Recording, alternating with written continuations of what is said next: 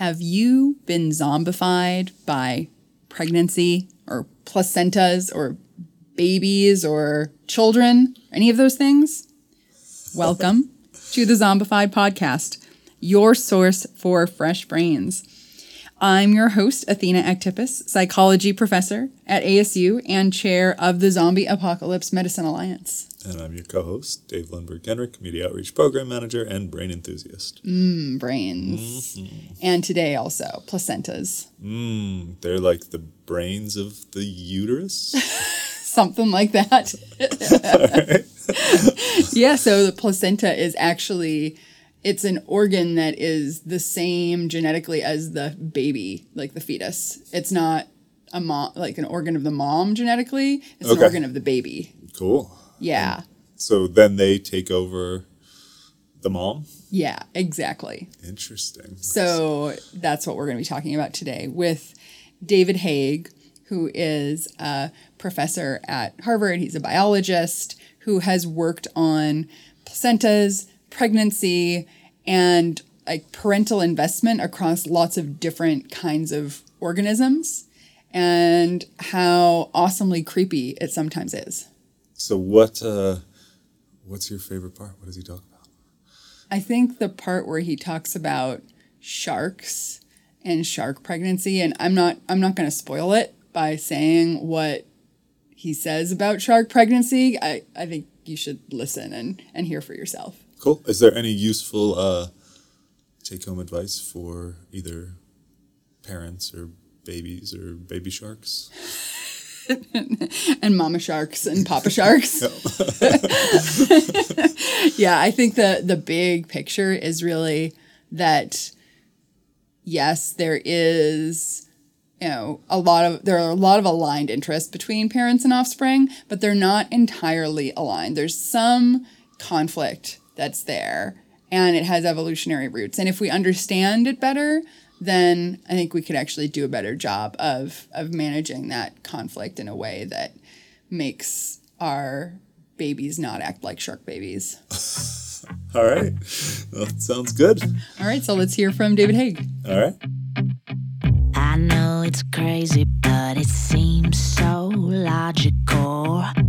Try to fight it, but it's something psychological with you. Makes me act the way I do. I'm not trying to be over analytical. Retracing time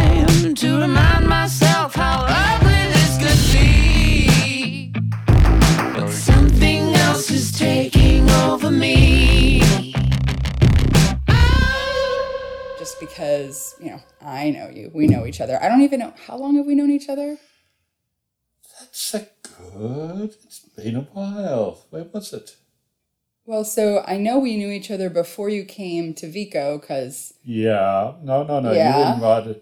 I, I think it was probably uh, evolutionary medicine. It was before Yeah. you went to. Uh, before you went to Arizona. Where Yeah. were you before?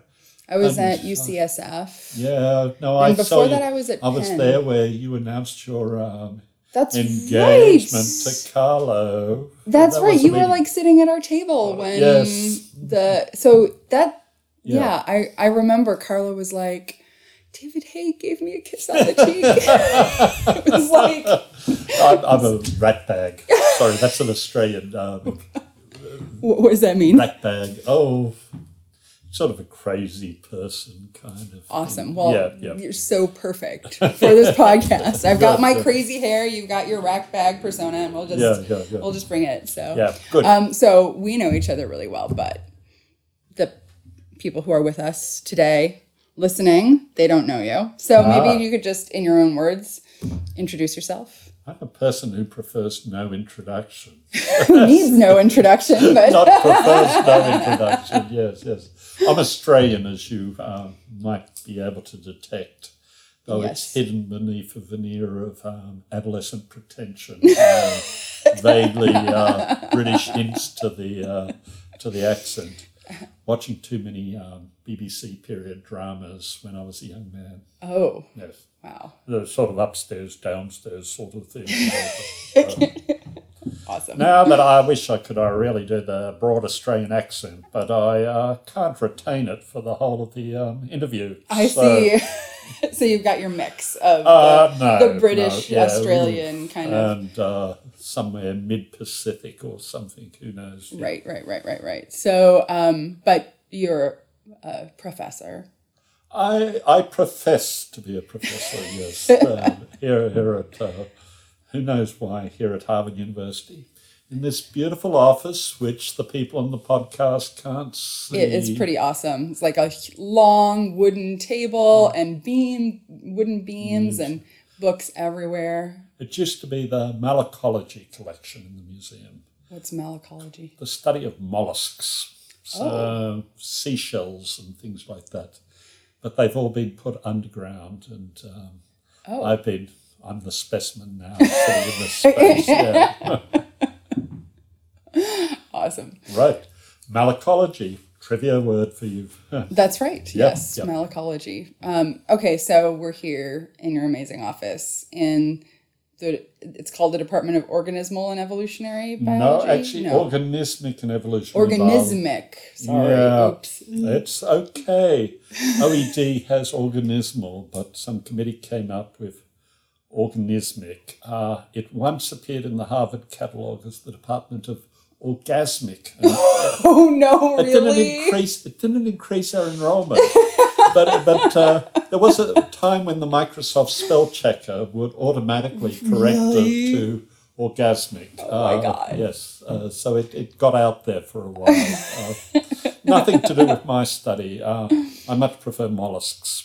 Yeah, Yep. yeah. That reminds me, I had um, very, very embarrassing slide once. So I had someone making figures for me, and like uh, one of the things on the slide should have said public good, but for some reason Pubic. they put pubic good, Yeah. and I gave a very important talk Uh-huh. had that in it and it was so embarrassing and like now i just go through and i try to like in every of my you know old files of my presentations like i'll find that slide and it keeps creeping up and i'm like delete delete i don't want that to ever happen ever Yeah, again yeah, yeah. so yeah But it's out there on the internet somewhere. it is yeah yeah, so that is the spell check or just people's Yeah. errors and then they These propagate. zombie memes. That's right, Like, yes, exactly. yeah, Yeah. Yeah. Okay, so we're here at Harvard in your amazing office, and you have studied all sorts of really kind of crazy things that happen in biology, things that kind of defy a lot of our intuitions about how organisms work. work. Yeah. Yeah. Um, and in particular, I think the thing we'll sort of focus on today, but we don't have to just talk about that, is maternal fetal conflict. Yeah, pregnancy. Yeah. So, how did you start studying? How did you get into this sort of question about maternal fetal conflict? Where did what was your entry point into it? Well, this is going to be tedious for your audience, but uh, I did my PhD on um, parent offspring relations in seed development. Um, so I was So, so you're saying that plants. plants have Yeah. babies too? Yes, yeah, you know, they have an embryo attached to the mother that produces um, structures that are absorbing um, nutrients from the mother. You know, come to think of it, we're just rather like plants, really. You know, a, a baby's a bit like a, a seed uh, developing there, and uh, Okay, so I have to ask because you know when I think about like the evolution of life, I think maybe I'm just very mammal centric, but I'm like, oh, mammals, like they came up with this idea of parental investment, but now I realize I'm like completely No, wrong. no, That's no, not really yeah, yeah. how it works. I, I, I, I have a course I call Vertebrate Viviparity, uh, which was chosen for the alliteration. Uh, and it looks at um, the many origins of live birth and pregnancy. Uh, it's probably evolved about a hundred times in um, lizards and snakes. So that's where the action. What pregnancy evolved? Yeah, how 100, many? 100 or, there's only one in mammals, but if you want to do the origin of um, live birth and pregnancy, um, lizards and snakes, or squamates, if you want to be um, zoologically correct, is where the action is. But my my favourite uh, lecture in that course is actually on sharks. So uh, the majority of sharks give live birth and uh, become pregnant. Uh, and the great white shark is a, is a nice example. Uh, so they have a, it's about a 10 month pregnancy, similar to humans. But there, uh, the mother just continues to ovulate the whole way during pregnancy. And the fetuses sit there and they eat egg breakfasts every day. Uh, What? and they can eat, you know, hundreds, maybe a thousand eggs during the, the pregnancy. Um, and that's the way they get. That's full crazy. of yolk. Yeah. yeah. now, in the, the sand tiger shark, uh, they don't uh, uh, they don't just stop at um, at eating eggs. Uh, they practice.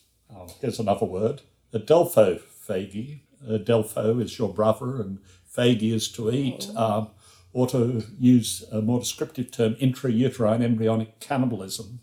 And so um, the fetuses eat each other, and only one survives in each um, uterus, and that's the one that's um, born. Wow. So basically, there's selection in the womb for cannibalism of siblings, and whoever is like the best at eating their siblings.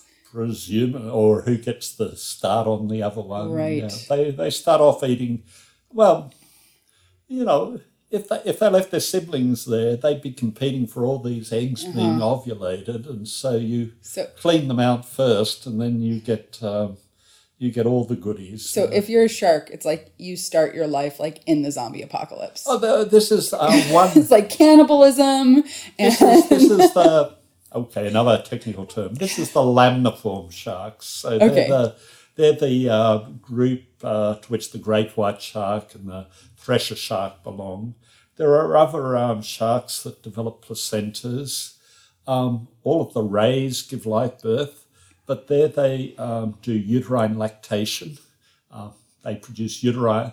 They produce, you know, nutrient-rich fluids that are secreted into the uterus, and the the, the embryo is just sitting there and swallowing all that um, uterine milk. Uh, so they have quite uh, for for sharks and rays quite quick uh, pregnancies. wow. Well, and so it sounds like pregnancy is not all harmony and sweetness and Yeah, yeah. wonderful family feelings. Yeah, yeah. That's it's. This is the theory of parent offspring conflict. Uh, it's it's my, my my own perception of uh, parent offspring conflict is that um, offspring understand it absolutely. They realise that um, there's not sweetness, light, and harmony in their relationship with the parents, whereas parents. Um, have the other um, perception. You know, they feel that everything they're doing is for the best of their um, um, children. Uh,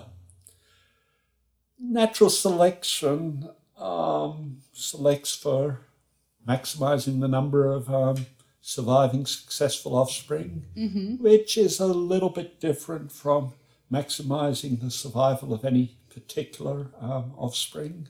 And so, So that's kind of where it all starts. That's where parent offspring conflict starts Yeah. is that the survival and well being of one particular offspring is not exactly the same as maximizing the survival and well being of all of your offspring.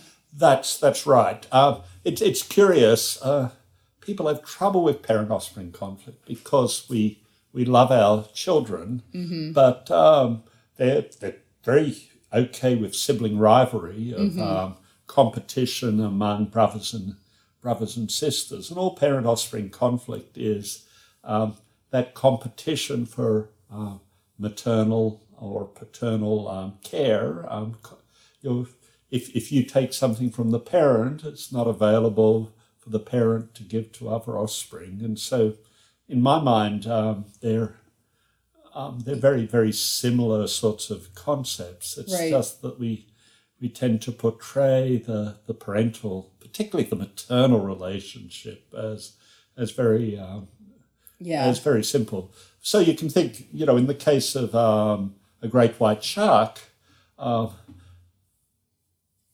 probably not all of those eggs are actually fertilized. Some of them are, but uh, you know, it's a way of um, using one potential offspring to, to, feed feed, another. another, offspring, and and also, and in fact, actually, that's one of the commonest forms of maternal care is uh, because yolk in in an egg is the well, you know, an embryo has all it needs to develop. If you think of a chicken, a chicken and an egg is sitting there in the yolk. It's the Yeah. it's the perfect food. So if you're wanting to provide more food to um, to to an offspring, um, feed them eggs. And uh, there are a lot of uh, there are quite a number of frogs that do that. And so rather than put their um, tadpoles in a stream where there are a lot of things that would like to eat tadpoles, uh, they might put them in a bamboo stump or in a, high up in a tree in a little tree hollow somewhere where they're protected from predators, but um, there's not much to eat there, and so um, so the mother will come back and will lay eggs periodically to, to feed the um, tadpoles. Because from the mother's perspective, it's better that the siblings eat each other than that some predator eats them. Well, the, the, you know, it- if, if these, uh, in some cases, they're um, fertilized eggs, uh, Okay. but in other cases, it's just a way of, Okay. you know, it's just like lactation. It's a way of providing um, nutrients. So it's it's the reuse of uh, existing uh, structures um, Yeah. for a new use. Um, uh, there's a there's a Taiwanese frog that uh, that puts its uh, um, eggs in bamboo stumps, you know, in broken off bamboo stumps, in a little pool of water. And so the tadpoles are all waiting there. And when mum comes back to lay an egg, they're like little chicks in a nest. They're all begging there, feed me, feed me, feed me. Uh, so, uh, yeah. And, you know, if you think about human pregnancy, uh, there's pretty good evidence that probably the majority of all conceptions um, are lost very early on in um, you know, within the first couple of weeks after conception. The you know the embryo implants in the in the lining of the, the uterus, and when a woman menstruates, if there's an embryo implanted, um, the embryo is is flushed out. And so I think there's a selection going on there to pick um, good quality embryos. So there's a sort of a, a testing um, phase Interesting. there. Yeah. You know, and this is occurring before you would know there's a, a pregnancy. A more more Mm-hmm. Yeah, extreme version of that. Well, it, it's a more obvious version of that is in uh, in quite a lot of marsupials where uh, so most most of uh, maternal most of the cost of maternal care is occurring after birth, um, suckling offspring, providing milk in the, the pouch, and at birth the, the offspring are really really tiny. So let's let's take an example of the Tasmanian devil, which everybody knows from Bugs Bunny or whatever. Speaking of cannibals, Uh, they're- well, they at least They- bite. they- They, they at least bite- bite each other's faces. I'm not sure if they're actually faces, cannibalistic, but they're. I mean, they're the closest organism that we have to like what a zombie apocalypse would look like, right? I Yeah, mean, they're yeah, they're that- crazy and they're biting each other's faces. So Yeah, Yeah. yeah, that's that's right. But Yeah. uh, you know, they.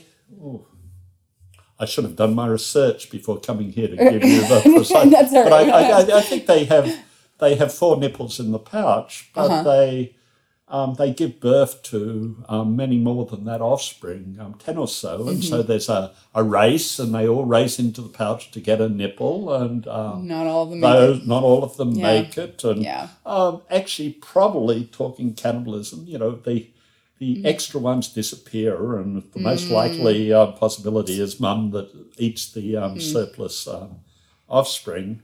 And in you know some of the smaller insectivorous marsupials, yes, uh, mother, right. mothers actually control the sex of their offspring by selective removal from the pouch. Mm. So sometimes mothers will eat eat off the nipple her her daughters and Wow. will get a right. male So- biased litter or eat her sons and get a female biased litter. So we've got infanticide, we've got cannibalism. We've already like gone super dark in terms of like what Yeah. happens. But so let's go now into the the darkness that we don't even realize in the human womb, right? Like so Ah, the whole yeah yeah I so yeah. so this you know this whole idea of the of parent offspring conflict we were sort of talking about it earlier Yeah, that like it comes down to this issue of like what is the optimal amount of investment Yeah. for the mother and that in each offspring and what's the optimal amount of investment from each offspring's perspective and there's some conflict over that right like the optimal the Yeah. optimum that the mom wants to invest is not as high as the optimum that the offspring would want to extract because Yeah. mom has multiple offspring, right? And she's trying to And she's got to care for existing offspring and keep herself healthy, and you know there, uh, Yeah. there are all sorts of opportunity costs there. So um, I talked earlier about how, and it's a distinctive human feature that the human embryo is not actually sitting in the uterus, but burrows into the lining of the uterus, and it makes contact with maternal blood vessels. yeah. And so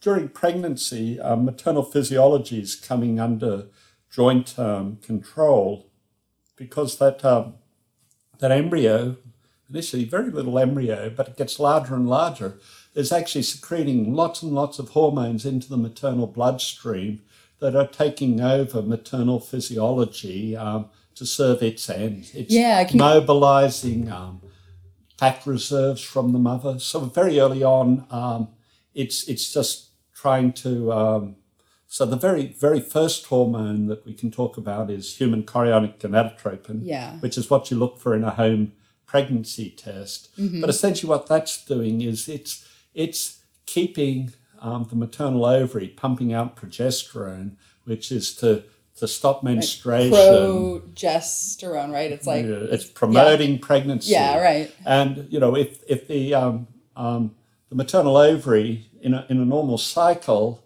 it stops producing progesterone, and that leads to the shedding of the lining of the uterus at, at menstruation. So once even- again, that's even that's a from the primate specific. It's very beginning. that. Yeah, it's, like stopping that. hijacking the maternal system so that it can stick around. Yeah, and there's there's strong correlational evidence that those hormones, um, particularly some parts of human chorionic gonadotropin, is also what's responsible for the nausea and um, vomiting that women experience early in pregnancy. Now, um, there's much debate. Is that just a side effect of this hormone being produced in such large amounts, or is it adaptive in some way? Um, the major adaptive hypothesis is that, uh, you know, at very early on, when the embryo is forming its its own organs, uh, it doesn't need a lot of nutrients from the mother, but um, there are dangers for toxic substances that are in the diet, um, in what the mother's eating, and so one one hypothesis that Paul Sherman has um, pushed, Paul Sherman at Cornell, is that uh, this is a um, you know putting a mother off her food is in some sense um, protect potentially protecting um, the the early embryo from noxious stuff in um, the maternal diet at a stage where it doesn't need a lot of nutrients to survive.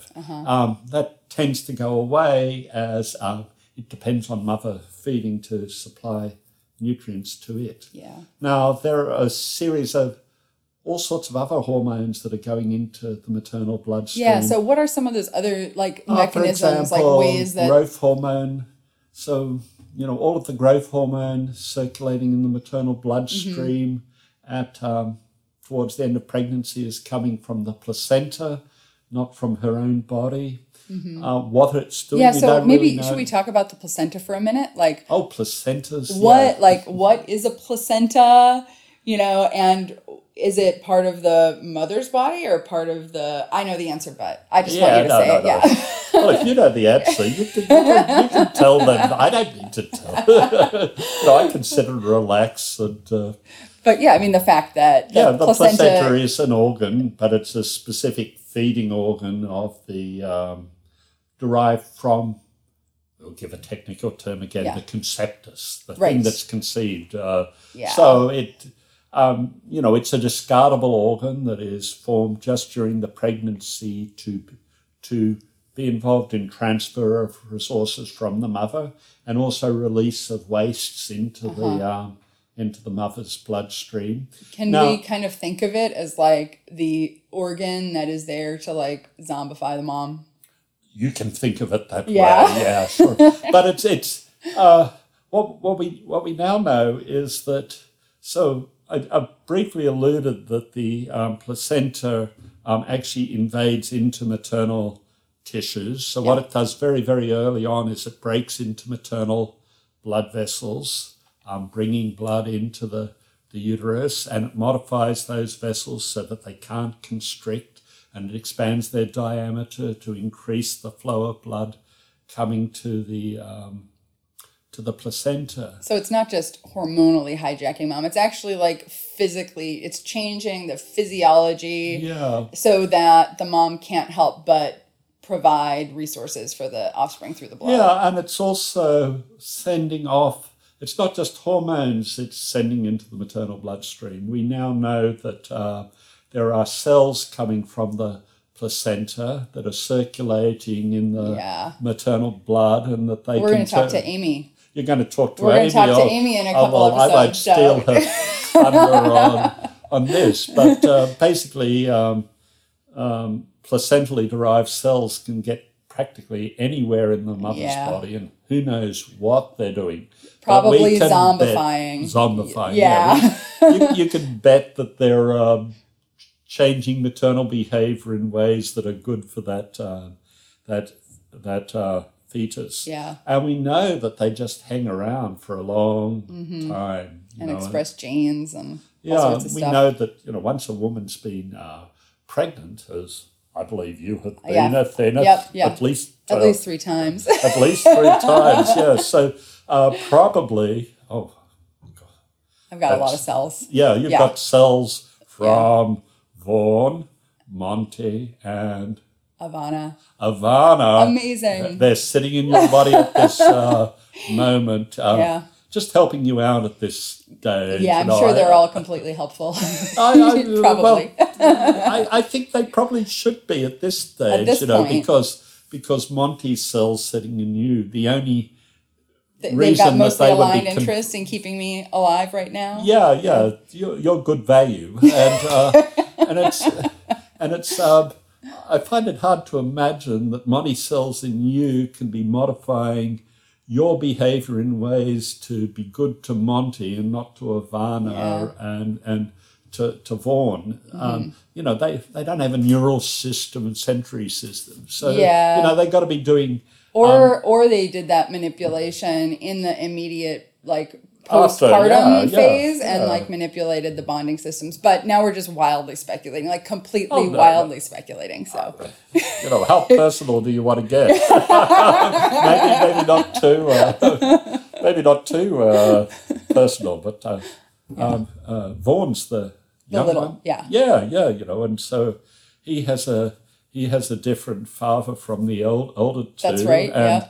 and so I can imagine some fairly intense um, competition there between uh, his paternal. Uh, paternal genes and those of his older half siblings. Mm. Right. Um, you know, and so that's another part of my uh, research is Yeah. on the internal conflicts within the uh, within the individual um, between Right. genes of maternal and paternal origin. so it's like a micro chimerism zombie apocalypse happening inside me all the time, is what you're saying. and and within inside those individual cells, yeah. Oh, yeah, and even in the yeah, cells, right, You, you yeah. can you can you can think about it. Uh, you know, I, I've I've thought about this actually with with with partner change. You know, one of the one of the limits on sibling rivalry Mm-hmm. is the the genetic relatedness among uh, the children. You Mm-hmm. know, on if if we're talking about uh, full siblings, or as I prefer to say, double half siblings. Uh, they have the same mother and father, and Uh-huh. on average, um, if you uh, pick a gene in one of them, it's got a fifty percent chance of having a copy Uh-huh. Yeah. in the other, and that um, so you can't be too nasty to your Mm-hmm. to your um, siblings because, uh, in a genetic sense, it can be um, Mm-hmm. do, doing in um, your your relatives. But if you think about uh, a maternal half sibling, you know, so you have Mm-hmm. a have a partner change. Um, as far as the uh, existing the maternally derived genes, the genes they get from you, um, the, the younger sibling is just another relative probability of half. But from the point of view of paternally derived genes from your uh, former former husband, uh, any any other offspring that you have is just resources. That's a non-relative Yeah, resource. unless there's away. like some other ways that their fitness is interdependent or their well-being. So like the way I solve this in my house is you know, they're kids and they love their screen time. And so Uh-huh. everyone gets the same amount of screen time every week. And if anyone is misbehaving, they all lose screen time. So This is zombie mother. are we are we are we allowed to talk about having kids? and- yeah, yeah, yeah, of course. Yeah, we can yeah, yeah. talk about. Yeah, I, I yes, yeah, uh, you have kids too. I have kids too. Yeah, yeah. I've got, uh, and actually, like you, uh, I, I have three children. One of whom uh, has a has a different, uh, in this case, mother from Mm-hmm. the, the other two, and so these these conflicts can sort of get out there. Mm-hmm. Um, yeah. yeah. Uh, back to Yes. pregnancy. Is yes right? yes well and I, w- I definitely want us to have a chance to talk a little a little bit about preeclampsia because i think that is Ah, fascinating and crazy and really just like ties into you know well what happens when this conflict escalates gets out of control. yeah yeah Yeah. yeah so maybe you know we're, so we were talking about the placenta right and like Yeah, how it sets up this resource flow situation um, so what what is it that happens in late pregnancy that can lead to preeclampsia and how does it relate So to the let's placenta let's uh, so uh, well, what's it? What's in a name? So um, eclampsia, and I think it comes from the um, a Greek word for lightning or something like that. Uh, oh this uh, so eclampsia was a, a major complication of um, pregnancy that was recognized uh, from from ancient times. So this a woman at the time of delivery um, would um, undergo convulsions, um, fits. Um, you know, there was something going wrong in her um, brain, and so that was called eclampsia. And it became recognized. and, that- when did this happen after birth or during? uh, so eclampsia is classically immediately after um, birth, but then Okay. it became recognized that uh, most women who experienced um, eclampsia, um, there were all sorts of other problems in their physiology that were existing in the late stages of pregnancy. Um, the way that this um, was diagnosed was they developed high blood pressure during pregnancy. Um, they also had the appearance of um, protein started appearing in their urine. Um, so the way preeclampsia, and so this syndrome was called preeclampsia, which occurred before um, eclampsia. So, uh, so eclampsia is really quite rare, but preeclampsia, um, you know, can affect perhaps, you know, five to ten percent of women um, develop high blood pressure, and the appearance of protein in their urine towards the end of uh, pregnancy. The appearance of protein in the urine is just evidence of generalized um, vascular damage in the mother. So the lining of the maternal blood vessels is becoming um, damaged because of um, factors being released by the placenta into the maternal circulation. And one place they're being damaged is in the kidneys. So the kidneys no longer being an effective um, filter. And so you start having blood proteins leaking out into the urine. And so that's how it's diagnosed. But um, as we've come to understand preeclampsia better, it's it's evident that that vascular damage in the mother is occurring throughout the maternal system, and um, preeclampsia um, is a major source of maternal morbidity. Pretty well, any maternal organ can fail. You can have um, cerebral brain effects, as in eclampsia. You can have kidney failure. You can have liver failure, heart failure, whatever. and this is happening because of disruptions to the blood flow and Yeah, blood and pressure. what, what, what I think's happening is that um, there are placental factors being released into the mother that are actually causing vascular damage, which causes maternal blood vessels to constrict.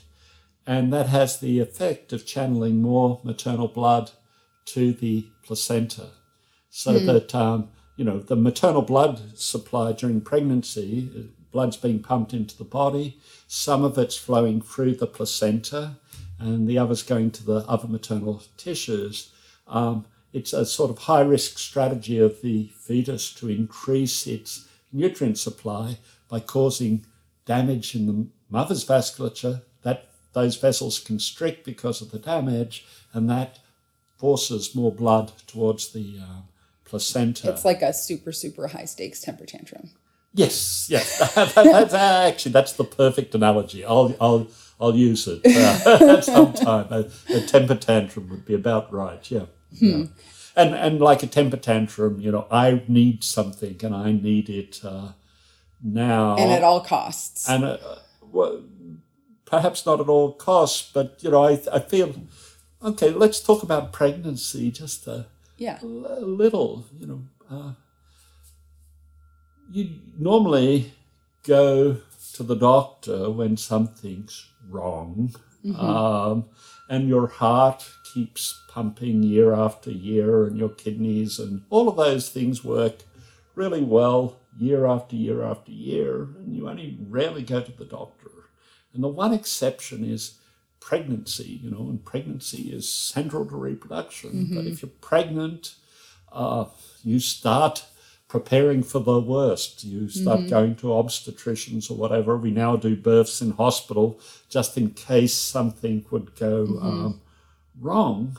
And why is that? You know, if, if producing a baby is so central to reproductive uh, fitness, why doesn't pregnancy work much more efficiently? And why does it hurt so damn much? Why does it hurt so much?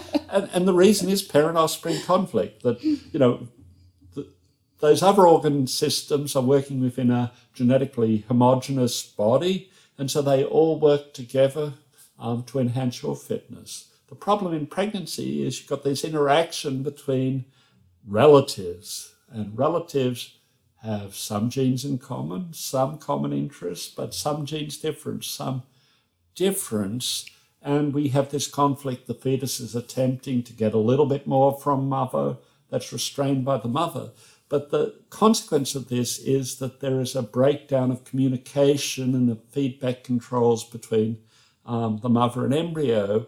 And so the, the physiology of pregnancy, I think, is inherently unstable because of this inability to, to send um, messages backwards and forwards between mother and Because fetus there's sort just of because an the- incentive to cheat, basically, in to, a way. to, that- to deceive, to send misleading. Um, Yeah. You know, the the mother. If if there were a way that the mother could signal to to the fetus, uh, just lay off your demands. Um, Mm-hmm. Now, um, I really need to be doing something uh, Yeah. else. Um, mothers will be selected to send that in situations when the fetus could do with just a little bit extra, and the fetus will be selected to discount maternal signals. And so you have a general breakdown of um, communication. And so the reason why I think things go wrong so often in um, pregnancy is because of this breakdown of evolutionary um, evolutionary trust. That's really interesting. So basically, if we could all just communicate better then and trust each other that the information that we're getting is actually reliable, Yeah. then Well, there wouldn't know, be as much of a problem. There wouldn't be. Uh, now, you can you can find nice examples where you have live birth and you have no genetic difference. Uh, so, a nice example of that are aphids, those little insects that grow on plants. So, um, they're parthenogenetic, um, and the mother gives live birth. And in fact, you can find within an within an aphid, you can find within the female embryos sitting with the mothers in their ovaries, they're already forming um, their female offspring, and it's like Russian dolls. You can find embryos within embryos within um, embryos. And as far as I know, you don't have these complex um, placental structures developed there because these are, you know, genetically identical. Yeah. Interestingly, when an aphid becomes sexual, so it's going to produce an offspring that's genetically different from its mother. Then it produces an egg. It gets them out of the body. And so the, the sexual offspring develop out of eggs. and it's only when they're reproducing asexually that they That they're they- willing to do it inside, right? Inside, Yeah. yeah. That's it seems a sensible arrangement. Yeah, uh, yeah. So uh, um, maybe we could talk just a little bit about the sort of maternal paternal conflict because we've sort of been talking about maternal Yeah. fetal conflict, but really, you know, underlying that, the reason that there's maternal fetal conflict is because there are paternal genes that are making up half of that fetus, right? Yeah, yeah, yeah. So in a way, So this is how I got into pregnancy. Yeah. Actually, in the so going back to the the question uh, originally, be- yes. before I got distracted from talking about uh, seed development, and so I, I I was interested in seed development in the different roles of maternal and paternal genes within the the developing seed, and the base because um, a mother plant will often be having seeds with many different fathers. Um, the theory seemed to predict to me that uh, genes of paternal origin would be selected to demand more from mothers because they were competing with alternative fathers Hmm. so than genes of plants are like super promiscuous, is what you're saying. Uh, sometimes, Yeah. yeah. That, it depends on plants. Okay. You know, there are uh, there there are uh, some some plants who um, evangelical Christian. Well, no, let's not go there because uh, I, I've known of evangelical Christians who are super promiscuous, but that is Okay. a different uh, different issue. But um, you know, they have multiple.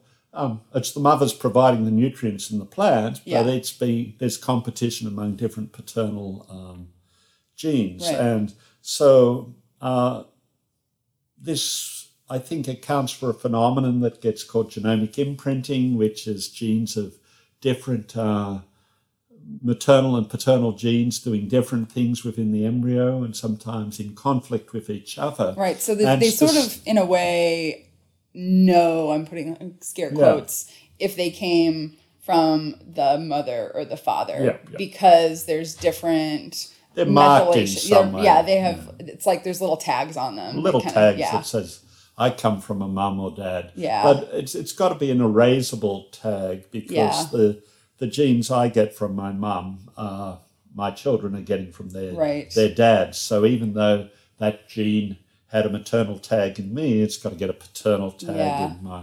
And then, kind of depending on whether the tag from mom or dad is there, the genes will get expressed differently. So they'll Yeah, be like yeah. more exploitative of the mom or less, right? That's so the basic we, idea. you know, let so they're they're they're rare um, human embryos that are triploid that get um, two sets of genes from one parent and only one from the other parent, and they come in two different kinds. There are digynic triploids. They get two sets of genes from mum and one from dad, and they have a really small placenta. Whereas there are diandric triploids who get two sets of genes from dad and one from mum, and they have a large um, placenta. And so this is some evidence that in placental development, uh, genes genes that the placenta gets from its mother are tending to restrain placental growth, whereas genes it gets from its father are tending to enhance placental growth. Now there's a a, a, a peculiar kind of pregnancy, which for historical reasons is called a hydatidiform mole.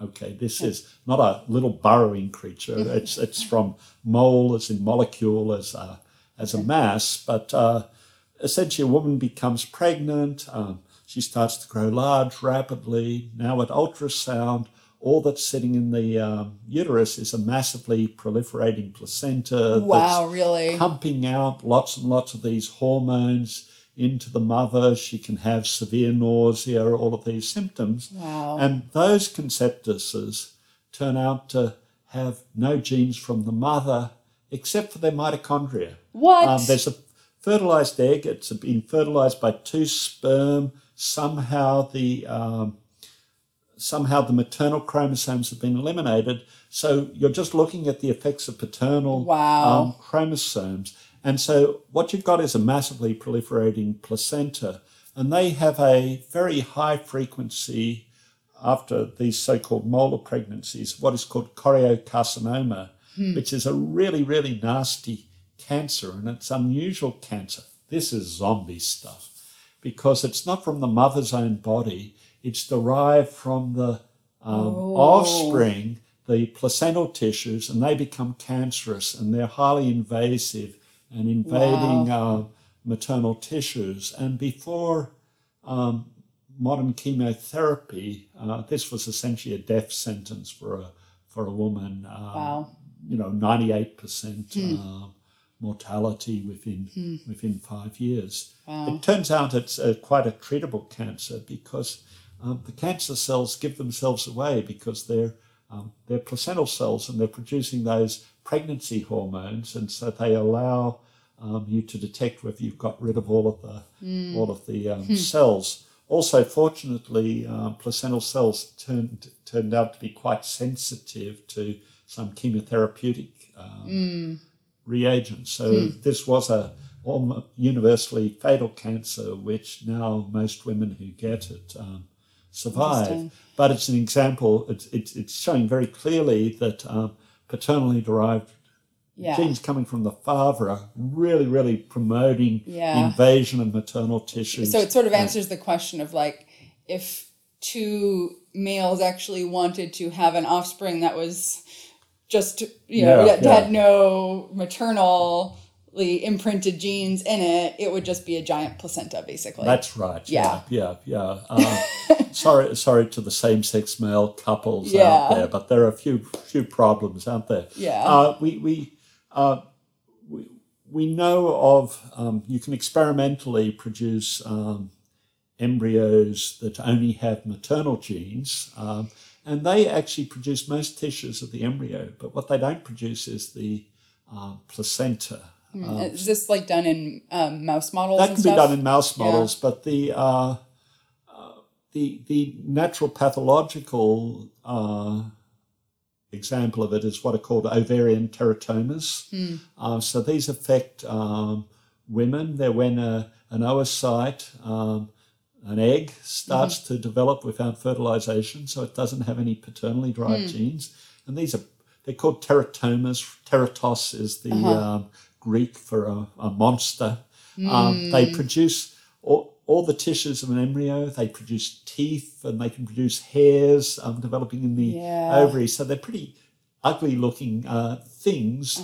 But fortunately, they're not um, invasive because they don't produce um, trophoblastic, um, that's placental tissues. And so um, they're a benign tumor in that sense. They're not a metastatic invasive um, tumor. And so they're, they're a hint of what happens if you only have maternal genes. Um, they can produce most of the tissues of the body, Yeah. but they can't can't produce the feeding structure, the placenta. two totally different kinds of monsters, basically. Yeah, Yeah. cool. Yeah. So we, we've talked of many zombies yeah, here yeah. so far. All right. Well, so a very last question then. So, if you take maternal fetal conflict Yeah. and the the mechanisms you know that underlie the sort of zombification of like you know the fetus hijacking the maternal systems. So the question is what is the zombie apocalypse of this kind of zombification of fetuses or offspring in general hijacking their parents to invest in them? Like what does that look like? Is that a, a good world? Is that a bad world? What I, happens if we take it to the extreme. I've never watched the zombie movie in my life, so I'm really uninformed about uh, zombie apocalypses. I, I I hear that it's a genre out there. Yeah. Um, there, you know, the Like what? What's we, we have evolved to um, successfully produce offspring Yeah. and um, and offspring survival depends upon having in humans healthy uh, parents all in all and so it works pretty well most of the ca- you know i can Mm-hmm. Yeah. uh, I, I could give you an example you know of um, there's a little uh, little beetle larva um, called Micromalthus. Um, Perfect name. Uh, and um, there, you know, the um, the male male offspring actually. Um, the description in the paper I read was after he hatches out, he sticks his mouth, he sticks his head into his mother's genital orifice and eats her. Oh. And so, you know, there's a situation where the mother is consumed by her offspring soon after birth. Yeah. So that would be That- the zombie apocalypse taking over. I see. So it's like it's not just like you know more health issues during pregnancy and all of that. It's basically like Yeah. offspring eating their parents. Uh, At also, least uh, that's what a comparative only have- zoological yeah, approach yeah. would tell us. Is that's the zombie apocalypse. Yeah, yeah. Yeah. She she generally, you know, and, and actually it's appropriate in Micromalthus, the mother who is just a beetle grub, she never Yeah. actually matures, produces lots of daughters um, asexually because you don't want to pr- produce many sons um, because once Right. you produce that son, he's going to uh, consume you. Uh, so yeah, yeah, female bias sex ratios are, are good for uh, Micromalthus. Okay, so in the sort of zombie apocalypse of you We know, all- be, yeah, yeah, we'll have some sort of a, a bias sex ratio potentially. it Yeah, could could you know if um, if offspring ate their parents, Yeah. um, we'd soon run out of parents. Uh, you know, Right. because it takes two parents to produce one offspring, and it's the path to extinction. And it's possible that there are species that we don't know about that succumb to the zombie apocalypse, and they're just Oh. not here now. Yes. children, be nice to your parents, otherwise you might go extinct. Right? Right. Yeah. Thank you, Thank you so much for Yeah. being here with us today. And if the whole world says that we're crazy,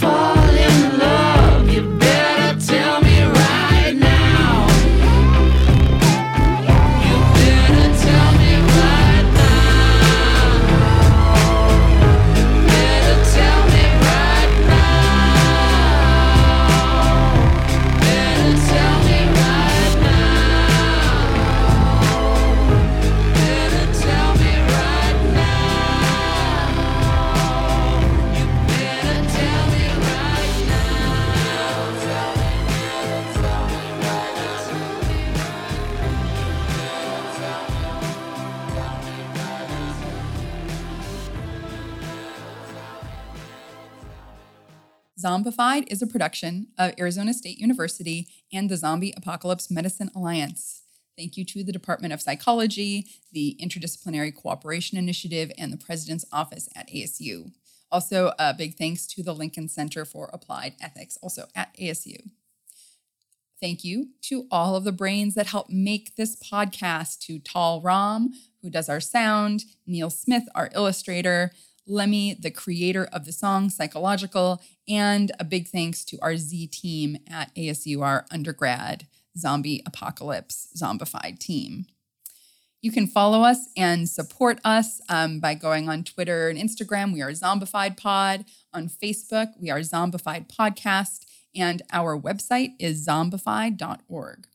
You can support us on Patreon. Um, we're totally educational and we have no ads. So um, we rely on support from our listeners. And uh, if you can afford a dollar a month or maybe even five, um, we would be very appreciative. You can also support us by buying merchandise, t shirts, stickers. You can find them all on our website, zombified.org.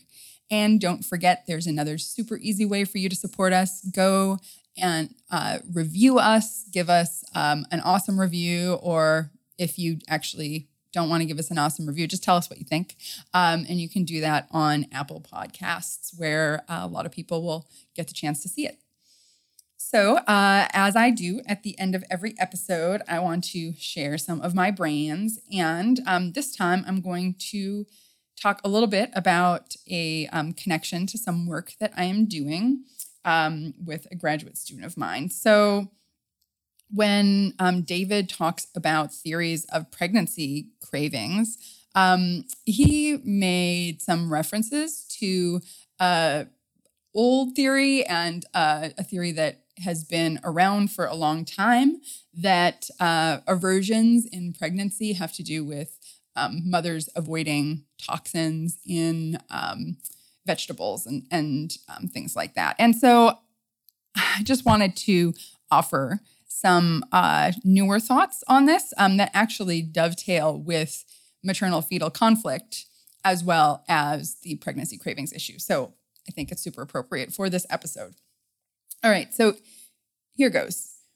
What we know in terms of the evidence, um, it's clear that the the previous theories about pregnancy cravings and aversions don't really hold up. There's no solid evidence for the hypothesis that nausea is about avoiding plant toxins. In fact, meat um, and non alcoholic beverages uh, like coffees and teas and stuff were found to be the most aversive in uh, the studies that have been done. Um, and fruits and sweets were the foods that were most craved. And there isn't really a good existing explanation for why these patterns are in place. Now, my graduate student Jessica Ayers and I um, are actually looking at food choice in pregnancy because we think that maternal fetal conflict might underlie some aspects of it. So, here is the idea. Maybe um, cravings for things like fruit and sweets are actually a manifestation of the fetus sort of trying to get the mother to consume food that provide quick and easy sources of sugar for the fetus, while the fetus extracts limiting nutrients like calcium from the maternal body. And it turns out that fetuses actually have access to all sorts of um, the sort of machinery of how uh, hunger and satiety work. So the mechanisms are there that it's possible. Um, so, but right now we we don't know for sure. We're in the process of um, collecting data. Um, so stay tuned. I mean, right now we have some interesting preliminary results actually that suggest that both cravings and aversions to foods that we call fetal favoring foods, like sweets, um, that um, those are associated with pregnancy complications like high blood pressure and preeclampsia. And we know um, that those pregnancy complications stem from maternal fetal conflict, as we talked about with David Haig in this episode. And a lot of his work has um, really illuminated that there are pregnancy complications that result from maternal fetal conflict. So stay tuned and thank you for listening to Zombified, your source for fresh brains. I know it's crazy, but it seems so logical. I can't deny that there is something supernatural with you. Makes me act the way